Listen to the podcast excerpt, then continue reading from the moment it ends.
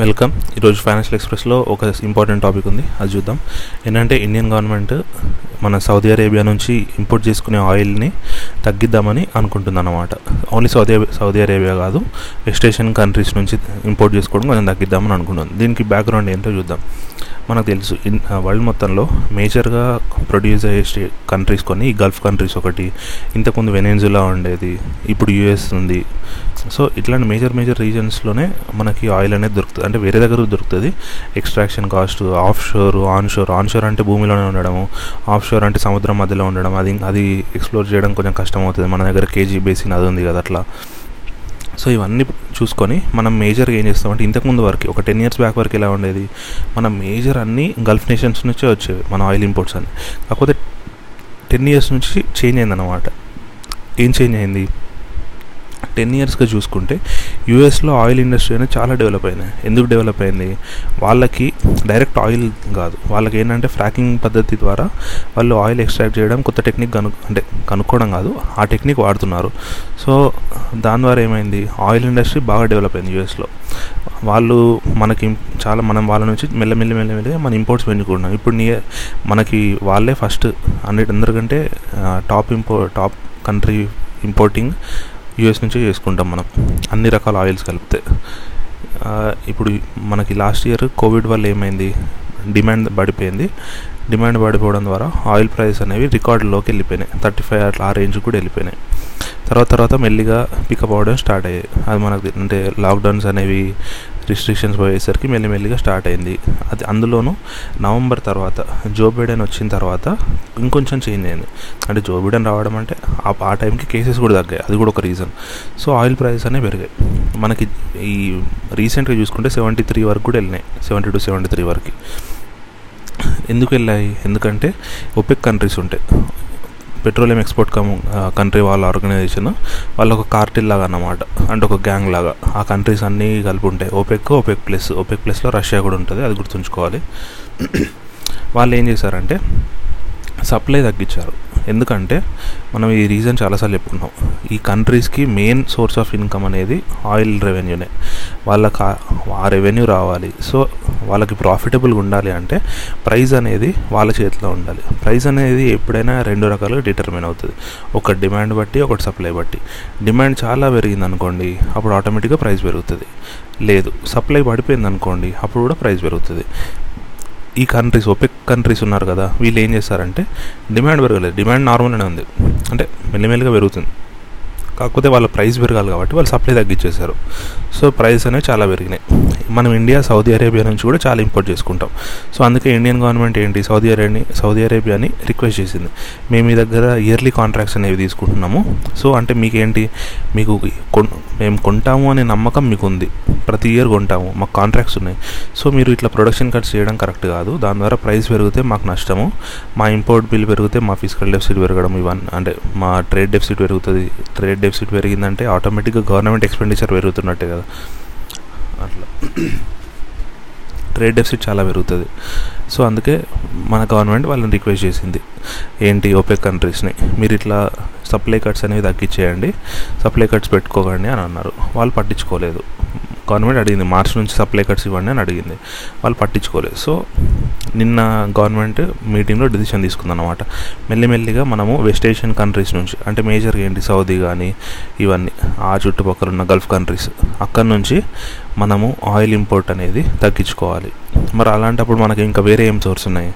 ఒకటి యుఎస్ నుంచి ఇంకొంచెం పెంచుకోవచ్చు లేదు అనుకుంటే ఇండియాలోనే ఇప్పుడు ఆయిల్కి ఆల్టర్నేటివ్స్ వాడుకోవచ్చు. అవునా? న్యాచురల్ గ్యాస్ కానీ లేకపోతే ఇప్పుడు ఆయిల్ దేనికి వాడతాం మేజర్గా ఇండస్ట్రీ పర్పస్కి వాడతాం. వాళ్ళకి ఇప్పుడు కొన్ని కొన్ని చోట్ల ఏంటి? కంప్లీట్ పవర్ఫుల్ కరెంట్ అంటే ఫేజ్ వైజ్గా ఏంటి లో ఫేస్ కరెంట్స్ ఉండకుండా హై ఫేస్ కరెంట్సే ఉండాలి. అట్లా లేకపోతే వాళ్ళు జనరేటర్ రన్ చేయడానికి డీజిల్ వాడతారు. సో అది కొంచెం తగ్గించేలాగా మంచి క్వాలిటీ పవర్ ఇవ్వడము. లేదు డొమెస్టిక్ ఇప్పుడు మన వెహికల్స్ రిలేటెడ్. అది కూడా ఒక ఇంపార్టెంటే కదా. దాంట్లో కూడా మన EV electronic vehicle policy sorry electric vehicle policy అనేది గవర్నమెంట్ తీసుకొచ్చింది. అందులోనూ గుజరాత్ ఢిల్లీ తెలంగాణ ఈ త్రీ స్టేట్స్కి డైరెక్ట్ ఈవీ పాలసీ కూడా ఉంది. అంటే ఈ స్టేట్లో ఎలక్ట్రానిక్ వెహికల్ ఎలక్ట్రిక్ వెహికల్ తయారు చేసినా లేకపోతే కొనుక్కున్నా కొన్ని డిస్కౌంట్స్ ఉంటాయి అన్నమాట. ఇట్లాంటివి చేయడం వల్ల ఏమవుతుంది? ఆయిల్ డిపెండెన్స్ తగ్గుతుంది కదా కార్స్లో బైక్స్లో అని అట్లా ఇది ఇంకో రీజన్ అది కాకుండా ఏంటి? ఇండియాలోనే ప్రొడక్షన్ చేసుకోవచ్చు. ఇప్పుడు అస్సాంలో మనకి ఆన్షోర్లో ఉంది ఒకటి. Oil oil site. అక్కడ నుంచి ఇంకొంచెం పెంచవచ్చు లేదు కేజీ బేసిన్లో ఉంది. అక్కడ పెంచవచ్చు గుజరాత్ దగ్గర ఉంది. అక్కడ కొంచెం పెంచడానికి ట్రై చేయడం.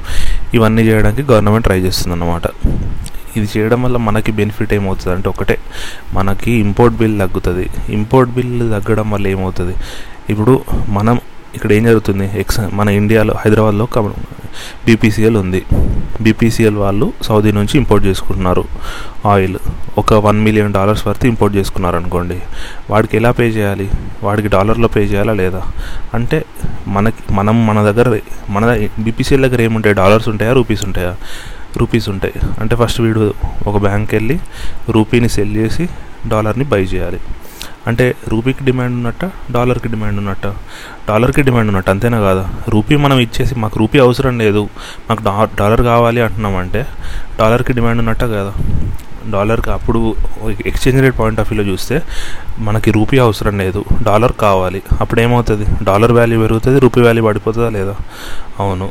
ఇండియా అనేది ట్రేడ్ డెఫిసిట్ కంట్రీయా trade surplus కంట్రీయా? Trade deficit country. అంటే మన ఎక్స్చేంజ్ రేట్ పడిపోవడం వల్ల మనకు లాభమా? పడిపోవడం వల్ల నష్టమా? పడిపోవడం వల్ల నష్టమే. మరి ఎవరికి లాభం ఉంటుంది ఎక్స్చేంజ్ రేట్ పడిపోవడం వల్ల? ఎక్స్పోర్ట్ చేసే వాళ్ళకు ఉంటారు కదా. ఇప్పుడు ఐటీ ఇండస్ట్రీ ఉంది. వాళ్ళేంటి? ఇన్ఫోసిస్ ఉంది. ఒక హండ్రెడ్ మిలియన్ డాలర్స్ సర్వీసెస్ ఇచ్చింది అనుకోండి వాళ్ళకి సెవెంటీ త్రీ ఉంటే seventy three into one million వస్తుంది హండ్రెడ్ మిలియన్ వస్తుంది. అది సెవెంటీ ఫైవ్కి వెళ్ళింది అనుకోండి అప్పుడు seventy five into hundred million వస్తుంది కదా. అంటే ఎక్స్చేంజ్ రేట్ పెరగడం ఎవరికి లాభము? ఎక్స్పోర్ట్ చేసే వాళ్ళకి ఎక్స్చేంజ్ రేట్ పెరిగితే లాభం. ఎక్స్పో ఎవరికి నష్టము ఇంపోర్ట్ చేసుకునే వాళ్ళకి నష్టం. ఓవరాల్గా ఇండియా అనే పాయింట్ ఆఫ్ వ్యూలో చూస్తే మనం ఓవరాల్గా ట్రేడ్ డెఫిసిట్ కాబట్టి అంటే మనం ఎక్కువ ఇంపోర్ట్ చేసుకున్నాం మనం ఎక్స్పోర్ట్ చేసేదానికంటే అందుకే ఎక్స్చేంజ్ రేట్స్ అనేవి మనకు పెరగకపోతే బెటర్ అందుకే రూపీ వాల్యూ అనేది కంట్రోల్లో ఉండాలి. కంట్రోల్లో ఉండాలంటే మనకి రూపీని దేంతో అయితే కంపేర్ చేసుకున్నామో దాని డిమాండ్ ఎక్కువ ఉండకూడదు. అంటే ఇట్లాంటి ఇంపోర్ట్స్ అనేది తగ్గించుకోవాలి. అది ఇది second news sorry first news second news ఏంటంటే గోల్డ్ ఇంపోర్ట్స్ అనేవి ఫోర్ సెవెంటీ వన్ పర్సెంట్ పెరిగినాయి. మార్చ్లో. మనం ప్రీవియస్ మార్చ్ తోటి కంపేర్ చేసుకుంటే ఈ మార్చ్ ఈ మార్చ్లో ఫోర్ సెవెంటీ వన్ పర్సెంట్ పెరిగినాయి. ఎందుకు పెరిగినాయి అంటే దీనికి రీజన్స్ ఉన్నాయి. ఎందుకంటే ఇప్పుడు లాస్ట్ ఇయర్ మొత్తం చూసుకుంటే గోల్డ్ మనకి అవున్స్ చూసుకుంటే టూ టూ థౌజండ్ డాలర్స్ వరకు కూడా వెళ్ళింది. ఆగస్ట్లో అవునా? ఆగస్ట్లో టూ థౌజండ్ డాలర్స్ అంటే టూ థౌజండ్ డాలర్స్ వరకు అయింది ప్రజెంట్ ఎంత ఉంది ఒక సెవెంటీన్ హండ్రెడ్ డాలర్స్ ఆ రేంజ్లో ట్రేడ్ అవుతుంది. అంటే ప్రైస్ పడిపోయింది. ఇది వన్ ఆఫ్ ద రీజన్ అంటే జ్యువెలర్స్ కానీ హౌస్ హోల్డ్స్ కానీ మనలో కూడా చాలామంది ఏంటి గోల్డ్ బంగారం మళ్ళీ పడిపోయిన తర్వాత కొందామని చాలా వరకు చాలామంది ఆగిన వాళ్ళు కూడా ఉండొచ్చు. అవునా? అట్లాంటి వాళ్ళ డిమాండ్ పెరిగింది. సెకండ్ ఏంటి? మొన్న బడ్జెట్లో గవర్నమెంట్ మన ఇంపోర్ట్ డ్యూటీ ఇక నేను చెప్తుంది జిఎస్టీ కాదు గోల్డ్ గురించి. కస్టమ్స్ డ్యూటీ ఇంపోర్ట్ డ్యూటీ తగ్గించారు. జిఎస్టీ పెంచారు అది వేరే విషయం. కాకపోతే ఇంపోర్ట్ డ్యూటీ తగ్గించారు. ఇంపోర్ట్ డ్యూటీ మనకి ట్వెల్వ్ పాయింట్ ఫైవ్ ఉండే అనుకుంటా. ట్వెల్వ్ పాయింట్ ఫైవ్ ఉంటే టెన్ పాయింట్ సెవెన్ ఫైవ్ చేశారు ఇంపోర్ట్ డ్యూటీ అంటే మనకి one point seven five percent తగ్గించారు. అది కూడా కొంచెం ఎంతైనా కాస్ట్ తగ్గుతుందా లేదా? మనకి గోల్డ్ ప్రైస్ ఎట్లా వస్తుంది? టోటల్ అంటే ఫారెన్లో ఎంత ఉంది పర్ అవన్స్ ఎంత ఉందో దాన్ని divide by number of kgs per kg ఇంత అని వస్తుంది. దానికి మన ఇంపోర్ట్ డ్యూటీస్ కానీ జిఎస్టీ కానీ తరుగులు గిరుగులు అన్నీ యాడ్ చేస్తే అప్పుడు మనకు గోల్డ్ ప్రైస్ వస్తుంది అవునా?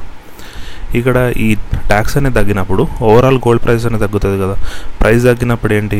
డిమాండ్ పెరిగే ఛాన్స్ ఉంటుంది కదా. అందులోనూ లాస్ట్ ఇయర్ మొత్తం ప్రైస్ ఎక్కువ ఉన్నాయి. హై హై ఉండేసరికి రీటైల్ రీటైల్ పర్చేజర్స్ అండ్ మనలాంటి వాళ్ళు కూడా చాలామంది ముందుకు రాలేదు గోల్డ్ కొనడానికి. ఇప్పుడు మళ్ళీ తగ్గిపోయేసరికి చాలామంది ఇంట్రెస్ట్ చూపిస్తున్నారు. మార్చ్లో చూసుకుంటే గోల్డ్ ఫ్యూచర్స్. ఇది అంటే నేను చెప్పేది ప్రజెంట్ వాల్యూ ఆఫ్ గోల్డ్ కాదు gold futures. Gold futures forty three thousand three twenty ఉంది. అంటే లాస్ట్ ఇయర్ మనకి నియర్లీ ఫిఫ్టీ త్రీ థౌజండ్కో ఎక్కడికి వెళ్ళింది? ఫిఫ్టీ త్రీ ఫిఫ్టీ టూ అక్కడ నుంచి ఫార్టీ త్రీకి వచ్చిందంటే అప్రాక్సిమేట్లీ నైన్ థౌజండ్ వరకు తగ్గినట్టే కదా మనకు గోల్డ్. యూఎస్ మార్కెట్లో తీసుకుంటే సెవెంటీన్ పర్సెంట్ తగ్గింది గోల్డ్ వాల్యూ. కాకపోతే మనది నియర్లీ నైన్ థౌసండ్ తగ్గింది. అంటే ట్వంటీ పర్సెంట్ తగ్గింది. అక్కడ సెవెంటీన్ తగ్గి మనది ట్వంటీ ఎందుకు తగ్గింది అంటే అక్కడ గోల్డ్ వాల్యూ ఒక్కటే కాబట్టి సెవెంటీన్ తగ్గింది. మన ఇండియాలో గోల్డ్ వాల్యూ ఏంటి? ఇంపోర్ట్ డ్యూటీ కానీ అవన్నీ కలుపుకోవాలి కదా. మనకు అది కూడా బెనిఫిట్ వచ్చింది. గోల్డ్ వాల్యూ తగ్గింది ప్లస్ ఇంపోర్ట్ డ్యూటీ కూడా తగ్గింది. ఈ రెండు తగ్గడం వల్ల మనకు యూఎస్ వాళ్ళకంటే మనకి ఇంకా ఎక్కువ తగ్గినట్టు గోల్డ్ ప్రైస్ అంతే. Thank you so much